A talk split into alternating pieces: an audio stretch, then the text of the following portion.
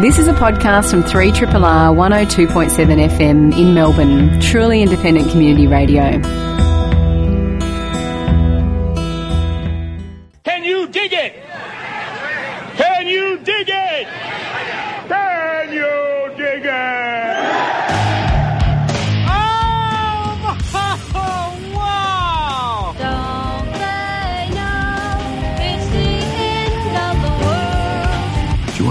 More dramatic or like sort of understated or what? This is a land that prays for a hero. The humor of the entire situation suddenly gave way to a run for survival. You are listening to Greening the Apocalypse on Triple R 102.7 FM. Welcome to this week's edition of Greening the Apocalypse, Richard Blas' weekly tirade and fist shake at the ridiculous and the sublime with an attempt to find solutions and inner peace all the while. A chuckle, chuckle in the background is a regular co-conspirator and all-round legend Adam Grubb. How art thou? I art well. And uh, the marvellous uh, co-founder of 3000 Acres, the Belle of Glasgow, the mother of giants, Kate Dundas is in the house. Hello. Hello. How you be? Uh, very well. It's nice to have Adam back, isn't it? It is lovely. Oh, thanks. Aw. It's lovely of you to say. Do you mean it? I do mean it. Your little face. Look at your little face. I was pretty impressed last week when he and Scott Edgar showed up at the same time. I went, shit, it's like Bruce Wayne and Batman are actually separate people. Oh, it's like two Clark Kents at once is what really what it is. two nerds in the room. Beautiful. Behind the scenes uh, and running the panel is a smooth operator, Jed McCartney. Thank you very much. Hey, I want to give a very quick shout out. On my way down here tonight, I dropped some gear off at a friend's house, um, and he was he was building a deck. Uh, that's uh, former guest Stephen Pepper. You know the um, the wonderful septuagenarian who was off grid. Who you thought his name was Bob? Bob. Yeah, yeah. Yeah, so he's uh, making a deck at the moment, and uh, he's there with his mate Gary. And Gary's favourite station is Triple R, and he loves Bigsy and the Skull Cave. So hello, Gary and Stephen. Hello, Gary and Bob. Don't listen to that Scottish person, you wee uh, Welshman. Um, indeedy. And uh, we've got some fantastic guests on the show this evening. I'm going to hand over to Kate Dundas to introduce them. Yes, wonderful guests on the show. Thanks, Kate Pleven, for putting us in contact. Um, welcome to Katherine and Andy. Firstly, Katherine Sundermann is an architect and writer and worker of many master plans and strategic studies and all sorts of exciting things. Um, Katherine's also been working and living in Germany and the Netherlands and has an interest in how we can explore the Dutch approach to urbanism in our Melbourne context, and that's what we're going to be discussing tonight. Hello also to Andy Fergus, an urban designer at the City of Melbourne um, and collaborator on architectural projects. Andy has a multidisciplinary background and is interested in all sorts of things, including government, not for profit, private sector planning, urban design. So, welcome to Katherine and Andy. Thanks for having us. So, we're here tonight to talk about development, um, particularly housing development and the way in which housing development is currently delivered in Melbourne. I think when we think about housing, the first thing we might think about is a traditional sub- suburban block, single house on a quarter acre block, often sometimes smaller, or gigantic big high rises in the city. And there's a bit of medium density going on as well. So, just how, how, what, in your opinion, how is housing in particular delivered at the moment in Melbourne? Well, I think I'm quite interested in this current move towards more denser types of development, and as you say, those high rise blocks that we come to see as the new type of development. But I guess my concern about that is that this is housing as an investment vehicle rather than a place to live, rather than a home. And so I guess we're starting to look at other models where maybe you might try and encourage houses as places to live. As, as a home that you What, can a, have what an outrageous concept. yeah that- Whoa, slow down. so I guess I guess the way we're framing it as deliberative development, and that is when the people who will live in the development are the ones that are actually designing and developing it themselves. Hmm. Okay, so at the moment, what we would normally see is a plot of land going out to open market and a developer purchasing that land, building on it for generally profit. um, without much thought to who's going to be living there, what might they want, what type of way might they want to live, um, and what's the long term future of that site. Is that right? Yeah, it's a lot of guesswork. I mean, when you put it that way, it's really interesting because effectively the developer is taking a punt on who is likely to live in these spaces over a hmm. period of time. That, so they have to sort of measure the average of the population and design for the generic this hmm. this product. And when that's for an investor market, it's very limited in its potential to provide for the, the sort of diversity that we need in our population. It's probably not even guaranteed that they're going to get it right for Mr. J average, right? Because their, their process isn't necessarily going to deliver even. Um, well, for instance, I had the. Um, I met a property developer recently and got to see what they'd come up with and and find out a little bit about their process. And a lot of it involved looking at pictures on Google Images and going, "We'll have a piece of that, like that pot plant and um, that sculptural kind of thing." and these lifeless, horrible apartments came out of it. And so I ran into this woman who looked like she was from another universe. You look like you could be my friend, but you're in this alienating, like landscape. I felt really sorry for her. I think it's something really interesting you picked up on, which is the sort of branding. And often, both of us with backgrounds in architecture Mm. are really interested in how architecture can positively influence development. But what you're identifying is the kind of skin deep architecture as the branding, where, Mm. you know, the, the sexy woman in the, the clothing with the foliage and the planters on the balconies and all that sort of thing. This is how developers are kind of trying to differentiate a product, which is effectively the same apartment, whether it's in Box Hill, whether it's in Prahran, or whether it's in the central city. And I guess they've been able to get away with it because there is such a demand for housing that people will kind of buy what's on offer. And I think also maybe it's hard to tell when you look at a plan. When you look at a plan and you don't have an architectural background, what is this going to look like? Mm. What am I actually going to get? Yeah, it all seems very homogenous. One of the things we often rail against here is we talk about you know industrial food systems and the monoculture within that, and even um, industrial. You know, we're in the in the pipeline is a discussion about industrial clothing. You know, just the way fashion dictates what people wear rather than people. And when I think about the last five years and family holidays we've taken, which have included um, Hobart, Alice Springs, Cairns, and Canberra, the development inside of those um, metropolises and you know large regional centres, and on the outskirts looks identical. So it doesn't res- doesn't seem to do anything to respond to climate or the people or the location at all. It's very much this one size fits all sizzler smorgasbord type method. You know? So we need to break out of that. How? Yeah, absolutely. I, and I think the, the key thing is who is driving this development and how much say the people that live in it have over it. And what you've touched on there is that developers are basically having to make assumptions. And, and let's, let's be reasonable. They're, they're having to take huge risks and make these assumptions without the information they need. Um, and that causes huge risks for them. Developers have risk in their process. They don't always make a profit. Sometimes they go bust. Mm. And so, actually, this model of deliberative development that Katherine touched upon um, offers an opportunity for the people who are going to live in a development in those houses in Alice Springs, in Cairns, or apartments in Sydney. Mm. It, it allows these people to have control over the design of their living environment Yep. um, in a way that normal development doesn't have. So before we go into a little bit more detail about what deliberative development is, can we just think about for a minute what the problem actually is with the apartments that are being developed at the moment?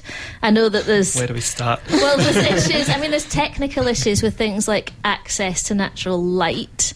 Um, a, a couple of other things I can think about is I grew up in apartments in Glasgow, but they were big, spacious, enough room for a family, lots of light, big windows. You know, access to windows there in the room rather than having a battle axe type access. luxurious. things that you'd think are quite simple.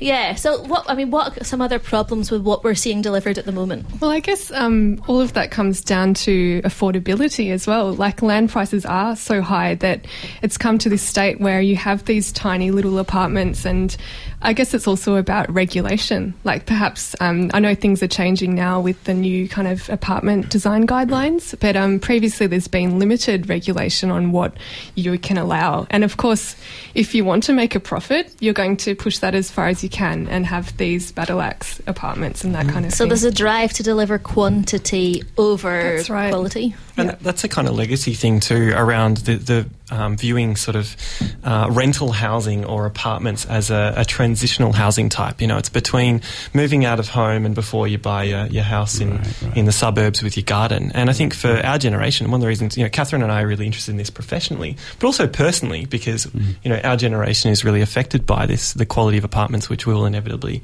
be living in. Um, but this ability to think about housing as a permanent, you know, family home allows you to start thinking about Glasgow apartments. We've, we've just been in the Netherlands and the apartments that are standard there, we talk to people and they say, oh, the apartment sizes are really being crunched from 120 to 100 square metres. And in Melbourne, you know, a 100 square metre apartment would be $2 million. It would be a penthouse on top of the building. My So- house is 120. My house, you know, Yeah. in a countryside, is 120 square metres. Yeah. Yeah. You know, a bit of a squeeze, but yeah, it's going. And, and maybe just to clarify, um, I, I, what would you say? Typical, I'm going to have a bit of a guess at typical apartment sizes that I would see day to day in my at City of Melbourne. Uh, I would see one bedroom apartment sizes between 45 and 52 square metres. Mm. Think sort of 10 by 5 metres, around about that. Yep. Um, a two bedroom apartment would normally be in the order of 65 square metres, and a three bedroom apartment would be between 80 and 90.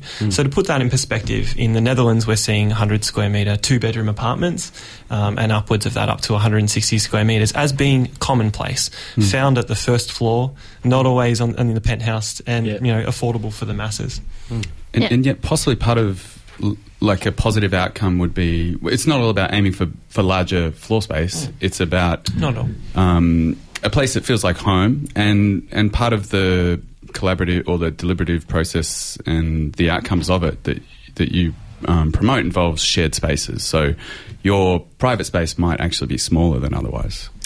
Yeah, and I think you've um, touched on a local example that we often hear about um, the Nightingale model or the Commons. That was one of the first examples of that. So, that is an apartment building that was not led by a developer but led by an architect. And that came out of that was Breathe Architecture. And so, Jeremy McLeod from Breathe was a bit frustrated with what the market was developing.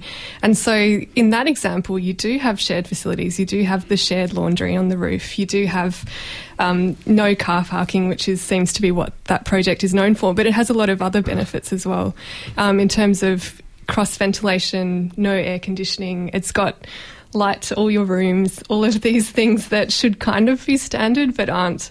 Um, so I think yeah, that that's kind of an example of, what we could be looking at. The small question is a really interesting one for us, I guess, because often it's focused on as the only aspects. There's a lot of debate with the apartment design codes about should we be setting minimums. And people often point to development like Cairo Apartments. Have you heard of Cairo in Fitzroy? It's on Nicholson Street opposite the Carlton Gardens. 24 square metre, one bedroom apartments. Very, very small. From the 1930s. From the 1930s, designed for bachelors, um, really quite incredible. But, you know, the building occupies maybe 30% of its site. It has a huge green space area. These tiny mm. apartments are cross ventilated, they have high ceilings. You, you can't take the, the cell of the dwelling or the, the apartment mm. without considering its context and the open areas. So, mm. what's happening at the moment is we're seeing a crunching of sizes of apartments and not the commensurate offering of public or shared facilities. So it's sort of ta- sort of take all, give nothing.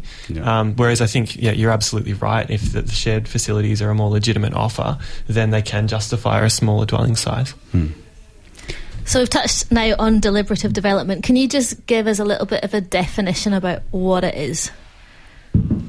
Um, sure. uh, I guess we position deliberative, de- development is obviously not our term. It's a common common term used in talking about development more generally and the way you think about development. The way it's being used in the Melbourne context was coined by Andrea Sharam, Lyndall Bryant, and Tom Alves, so I'll defer to them. Um, but effectively, it's this idea of bringing together or aggregating the residents who are going to live in a development. So rather than speculative development, as the counterpoint, which is where you don't know who the future resident is, you make a guess, you sell off the plan, you go through marketing, real estate, etc., and take a risk that they will settle on the end product. Um, instead of that, you lock in the people who are going to live in the development from the outset, and that simple step is what makes it deliberative that you're engaging with the residents. But it's about the flow and effects that that's, that allows. So once you're engaging with the people who are going to live in their environment, they can start to shape it themselves. They can be involved in consulting about the fixtures, the finishes, the spaces, the orientation, the sizes they want, the communal facilities. It unlocks this ability to think collectively, hmm. which is something we don't naturally do in Australia very well. But through this kind of um, relationship that's established in deliberative development, we're forced into a situation where we make decisions together, which is a really powerful thing. Yeah, it's kind of like co-housing, but designing your ideal house with the people you want to live with. It's a really nice way to put it. One of the great terms we picked up um, in the Netherlands just recently was um, their the translation for what they call their co-housing um, was CPO, and it translated to collective private um, commissioning, which is a really interesting idea because it takes this idea of you know. Uh, you might have your lovely house in North Fitzroy that you build a little extension on or something like that. And lots of people are doing lots of little individual things. What if you could collectively, privately commission an architect to design your housing together? I just Mm. think that's a really neat way of describing it um, and, and takes that sort of that value. So, when it comes to the economics of this, so we know how the economics of the developer led model works. How does it work? Say, I have some friends in my street and we might want to knock down three single dwellings and build an apartment block for 12 families. How, how does the financing of that work?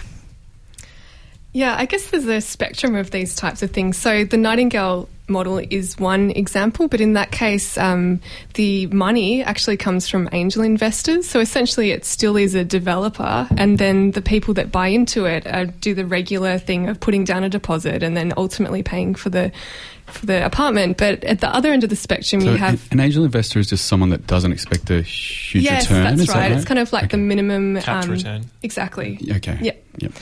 And or yeah, an ethical investor. Yep. So, um, but then in terms of the, the full kind of deliberative development heads towards something you see in Berlin um, called Baugruppe. And so in that example, what they do over there is that the, you, with your friends, you come together and you um, collectively pool that money. They have the kind of financial um, mechanisms over there. They have the contracts. They have the means of getting funding from the bank.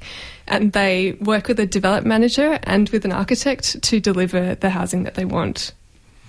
Yeah, and, and as Katherine mentioned, there's, there's so many different versions of this. So, deliberative development could mean just that a developer engages with their prospective residents, still makes a profit, and on sells to them to the end. So, an example of that, I would say, would be the Assemble project, which is in um, Roseneath Street in Northcote, Clifton, Clifton, Clifton Hill. Hill. That development. Um, has had a really strong engagement process throughout its design in order to understand what prospective residents would want. For them, as developers, they removed risk from the process, but they empowered residents to sort of have some um, shaping of the design. The next one is, I guess, in the spectrum is Nightingale, which is this social impact, ethical investment, angel investment, whatever you want to call it, um, which is a sort of capped 15% profit, which is the minimum the banks will allow.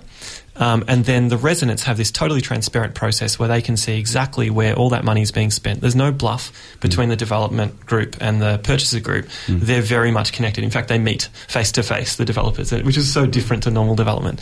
Beyond that, in a full collective model, you have no investor, no developer. You basically have the resident group form a, a trust and they purchase the site together with their savings. Um, they all secure um, finance from a, um, they all get their mortgages from the same bank together. They go and purchase the site, design it themselves, deliver it themselves without Design it any- themselves. Uh, sorry, they uh, um, engage an architect to design it themselves, but they do you can need an also design it. architect? Like, do you need? A, I know you two are architects, but do you need one? Um, there are some examples in Germany where there is a lot of um, collective decision making and a lot of designing. I think most of them do employ an architect, but there's a real spectrum in terms of how much they get a say in terms of what will happen and how it is structured and how much they lead that process. And what we found over there is that, you know, you, there is this variety and, and I don't know, collective decision making is actually quite difficult. Like, and so, Yeah. and so, um, so what some have found is that you kind of limit the amount of choices that you're allowed to have. We saw one project called R50 um, by what was it? Um, Uh, I've just had it. Heide, Heide von Beckerath. that's right. So this is in Berlin, an excellent project. It's um, essentially with that one, they decided from the start they were going to lock down a few aspects, and one of them was that they were going to use the same um, building structure. They were going to like this quite restrictive idea of having a balcony all the way around the edge. It was kind of like a tower that was in isolation. And then they were also going to lock down all of the materials that they'd use, even within the apartments. But the freedom that they did allow was that each of the individuals could choose their own plan. They could completely configure however they wanted. And so what happened was that there was this process of Tetris where everyone was kind of fitting in with each other. And um, the reason they did lock those things down was obviously to make that process easier. Um, but obviously, there's some cost savings as well with trying to lock down that element. So hang on, if the outside of their apartment wasn't set in, it wasn't they weren't just moving internal walls they were making a shape of their apartment and then they had to found, find a part or someone to click Yes, with that's so that right. two So on each floor, matched. like you might kind of Or have two L's that kind of Yeah, lock yeah. into each other, and you might have one family that has four bedrooms, meeting, like matching up with the single person that just Mhm. needs one. So And, and picture that. It's, so it's sort of the, the heavyweight structure of the, the lift and the stairs were fixed in the centre of the building plan. Mm. And then the perimeter, all the way around the edges, could kind of be however you wanted. Mm. So that's what enabled that. And I think that's um, part of the role of an architect in the process is to help work out what you need to fix and what is up for grabs in the process. And from our, our recent trip in Berlin, we, we got to see a number of projects which use completely different approaches. And this seemed to be one of the more successful approaches in terms of community agency was to have this agreement around things that allowed them to sort of buy in. You got the, the richest projects out of that. You are listening to a podcast from Community Radio 3RRR FM in Melbourne, Australia. And this is Greening the Apocalypse on 3 Triple R. And we're currently talking to Andy Fergus and Katherine Sundermann about deliberative development and how we might be able to deliver housing in a different way in Melbourne. So we've been talking up until now about how apartment blocks are delivered through the private sector market, generally for profit, and thought a little bit about different models that exist, particularly in Germany and the Netherlands, where people get together, decide how they want to live, how they want their apartment to be, and then collaborate with an architect to deliver that. And we're also seeing it a little bit in Melbourne with things like the Nightingale development. What I would like to talk about is when we live in a suburban block and have a single house, we have a certain level of power to make decisions over how we want to live.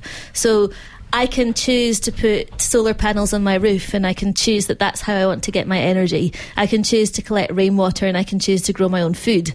When you live in an apartment block, in a more complicated decision making structure, maybe not with access to communal spaces or the ability to decide to harness energy from the sun, what might be an alternative? a way to live in a denser way, so in an apartment block type scenario, but still have autonomy over those types of decision making processes. So you're talking about a kind of retrofit model or are you talking about a new building? Well, either or. Sure. I think the retrofit one I've just had on the top of my head. I was thinking of Westbury Terrace in St Kilda East. Does anyone know of this project? Um, it's a remarkable project. I'm sure someone who lives there will call in or something like that. But um, there, it's a huge um, a project that was delivered by a, a Jewish emigre architect in the post-war period, um, where you would think, you know, big body corporate, complex structure, difficult to make change. They took their concrete roof and entirely redesigned it as a green roof project, and the kind of community that has arisen out of that collective decision making. This is not a, de- a deliberative development, but it shows how if you empower people to make decisions about their environment, um, the scale effect of that, of having 50 people make that decision and having a big roof, is far larger than any individual making that decision. So I think that's a really great example. And anyone who hasn't heard of that project, look it up. They have their own website, the community, to sort of What's advertise what they're doing. I think it's just 30, 36 Westbury Terrace .com.au or something like that. Just try googling it and it should work. Um, but in terms of purpose-built buildings, I think the the scale effect again is equally as relevant. But what's more important, and as I sort of touched on earlier, was this: once people are empowered to make decisions about electricity, gas, water, etc., in that environment, rather than being forced to have the air conditioning condenser on their balcony, etc., they can make an economical decision which has a sustainability benefit. So they could choose to put in something now that they might replace down the track when they have more money.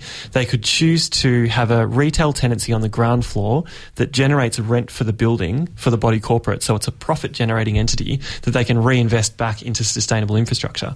Um, Nightingale, for example, is stripping out gas. There's not going to be any gas in the buildings. They're going to be um, entirely electric and rely, using solar panels and this sort of thing. So having people um, together to form to make these decisions, there's economies of scale. So they're able to buy more expensive things. They're able to experiment with um, new technology one of the things that's also come out of, say, Nightingale, for example, is uh, this ability to leverage off the kind of marketing potential. You know, Nightingale has a big profile, so suppliers of um, sustainable infrastructure and products and things like that are interested in collaborating because they can see the benefits of having a test case, um, having the branding profile, and the community benefits from the, the sort of infrastructure quality of that.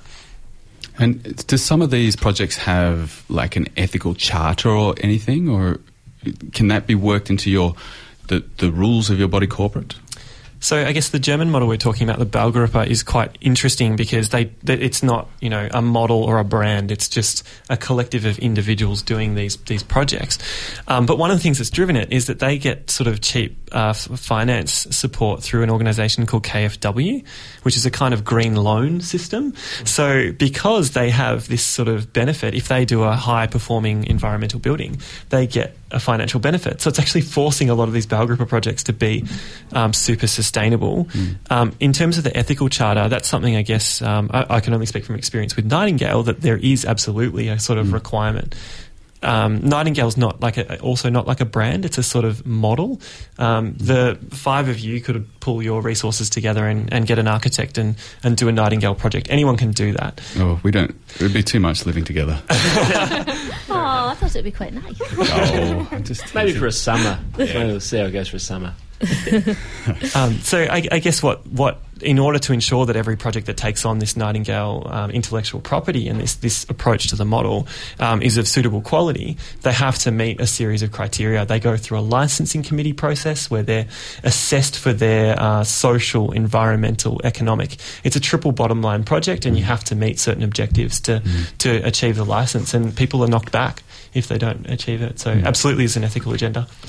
But I also think there's other types of um, groups that could form together. Like it could be the sustainability um, element, but it could also be this project called City Niche that kind of came out a few years ago, which was like a website where essentially people could group together under certain themes.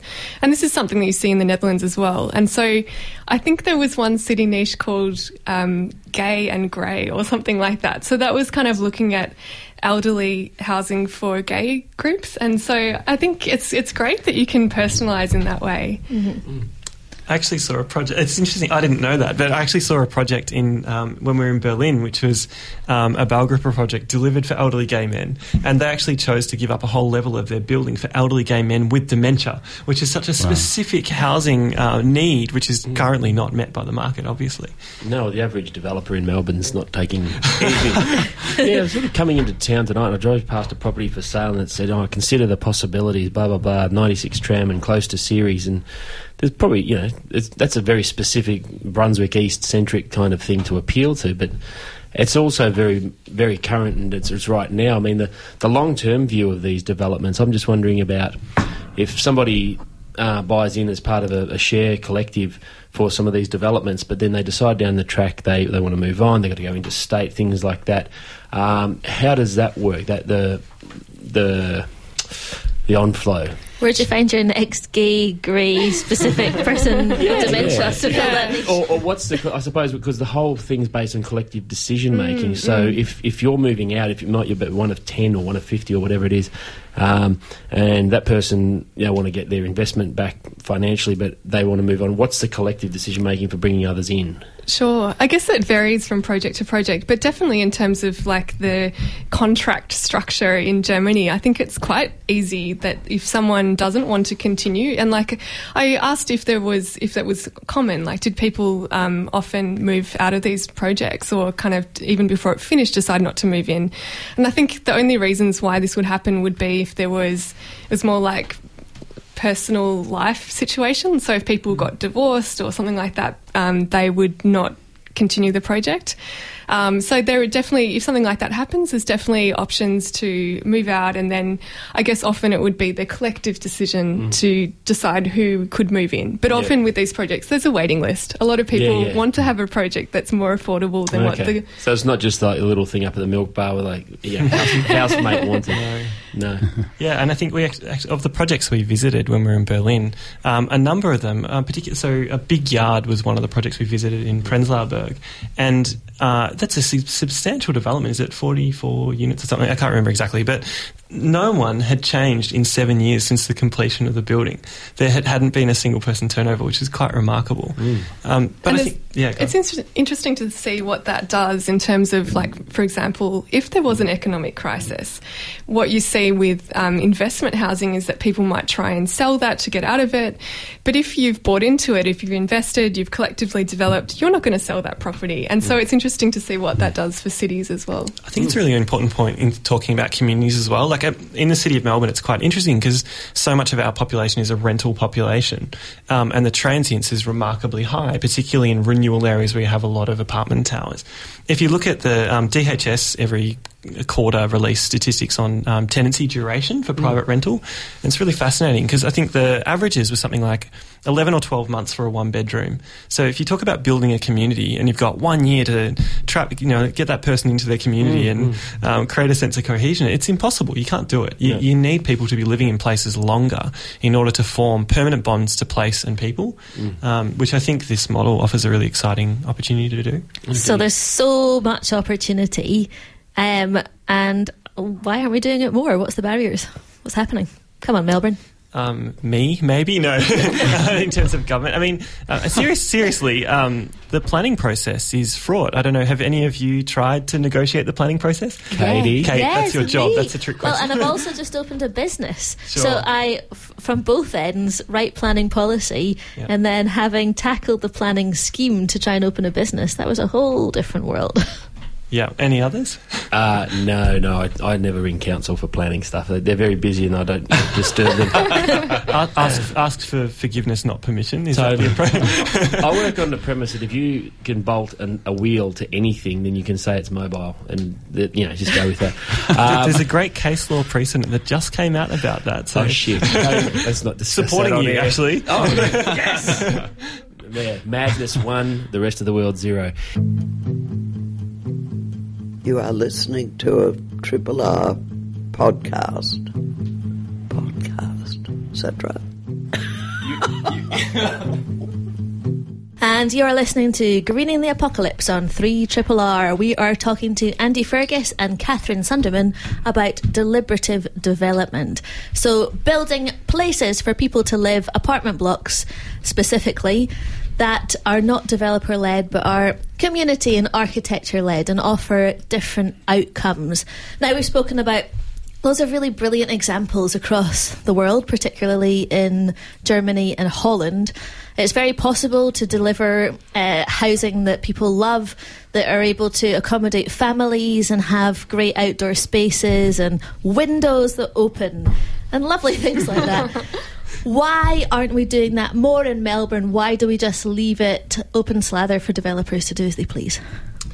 Um, yeah, so we, we, I guess we started to touch on one of the barriers, which is planning control. So developers in Melbourne really have to take a huge amount of risk. They have to, um, you know, act like cowboys, it's often written about in the media, because they simply don't know what they can achieve on a site.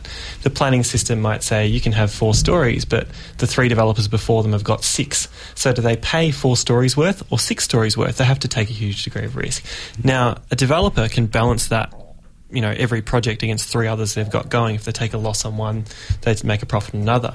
If you three pull your life savings together and take a risk on buying a site and you pay too much and can't get an approval, hmm. you're stuffed. So I think the hmm. risk that you're exposed through through the vagueness of the planning system is a massive issue. Hmm. So there's two parts to that. One is having planning controls clearer that clearly articulate what they want and what you can achieve on a site, which means people will pay the right amount for them. So you mean mandatory controls that can't be varied through VCAT?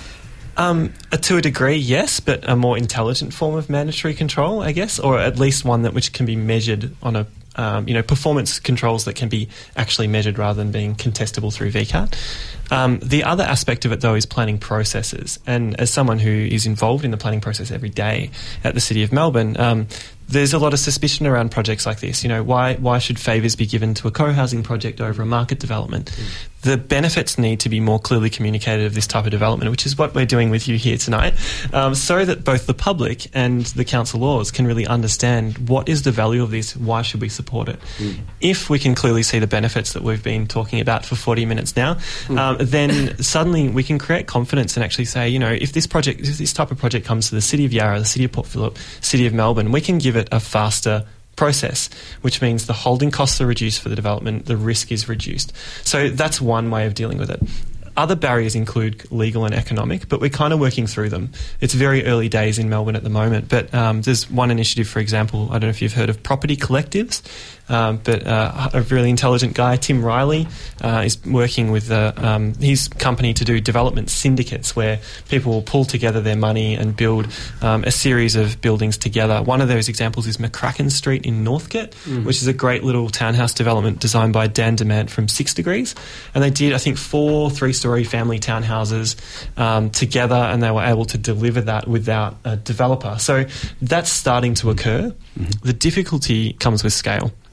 So that's four townhouses. Um, Tim's been experimenting with up to 10 townhouses, I believe, um, in areas like West Melbourne and North Melbourne. But when you jump into an apartment building where the apartments are different, you might have two bedders, three bedders, one bedders. It's very difficult to structure that financially at the moment. But we're, start, we're learning very quickly, and we've got um, really good people around us in Melbourne who are trying to crack the problem.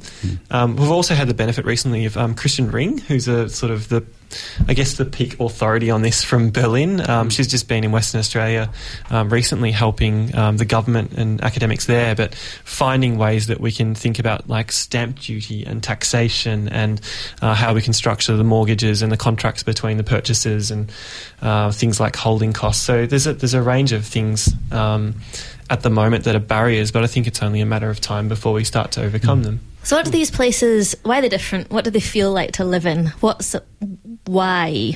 Sure. I guess um, I can draw on some examples that we sh- saw in Berlin. I think a really great one was the Big Yard project by Zanderroth Architekten, and I think that's a project that you see a lot of the times um, to describe Baugruppe in general.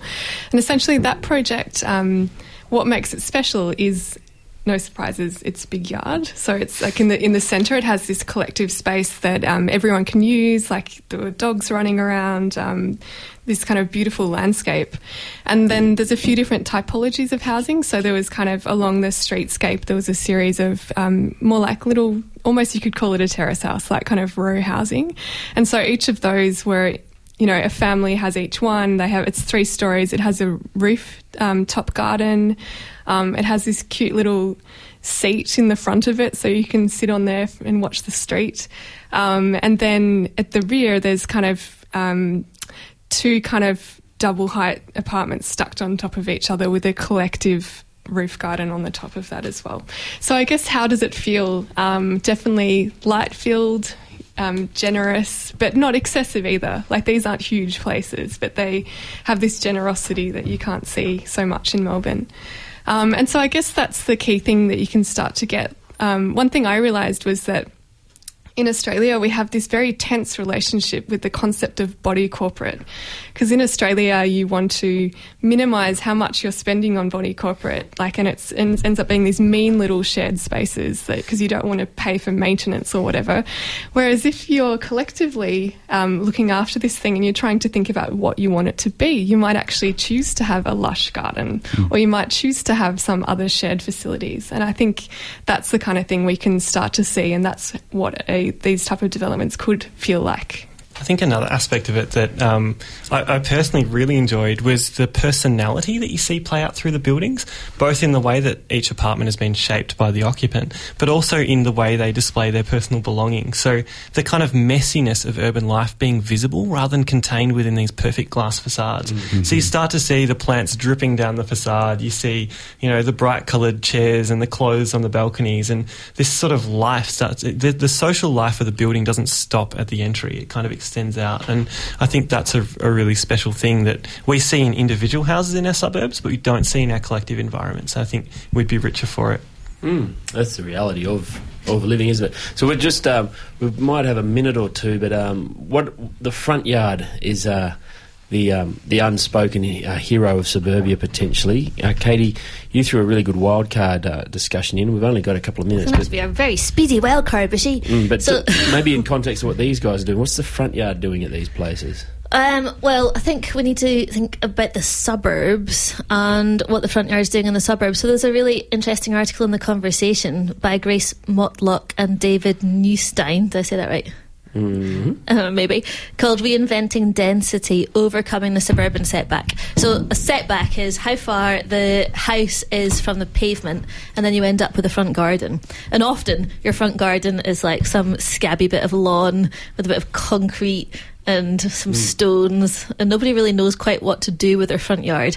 So occasionally you'll have you know rose bushes or long unkempt grass or parterres with fabulous like French designs or you know they're a bit Very random though. occasionally. So A few yuccas. very Yeah. occasionally. I have overgrown vegetable boxes in my front garden in an attempt to be terribly communal and have conversations with my neighbours. It worked, although it's a bit feral at the moment. Anyway, um, so let's just have a little quick chat about what opportunities the front garden or the front yard provides us. You know, can we build tiny little homes in there?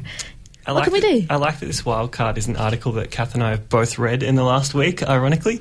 Um, we actually know David and, and um, Grace as well. So um, I think that the personality comment that I just finished on in talking about uh, the biographer is completely relevant. These are the sites of where we express ourselves to the public.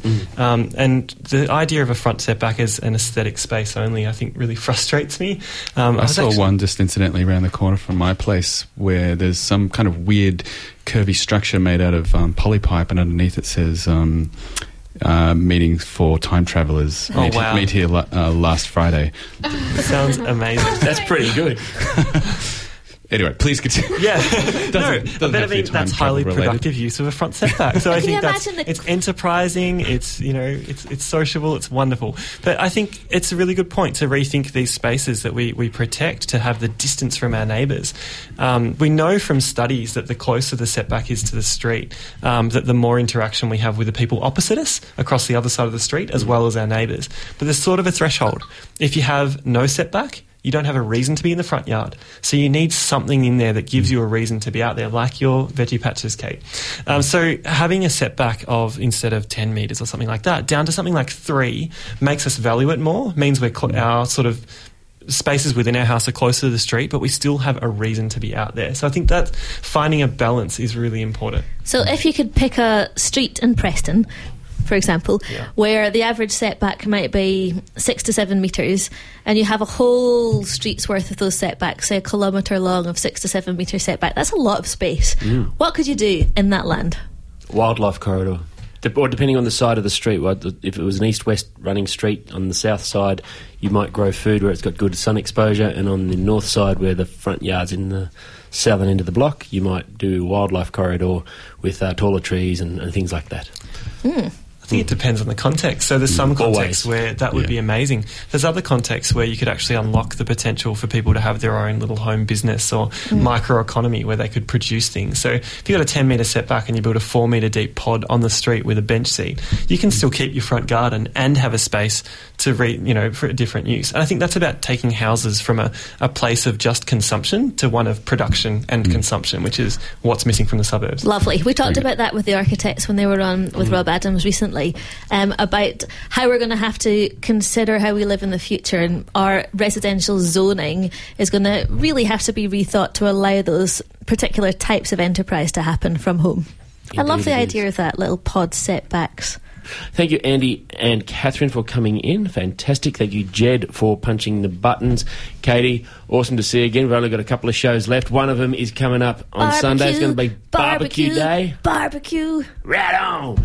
But Adam, beyond barbecue day, who are we going to be having in next week and why? Next week, we will be talking with Alara Patterson, who is from SEED, which is the first climate organisation completely run by Aboriginal and Torres Strait Islander young people. We will see you at Barbie Day. But until then, have all the fun.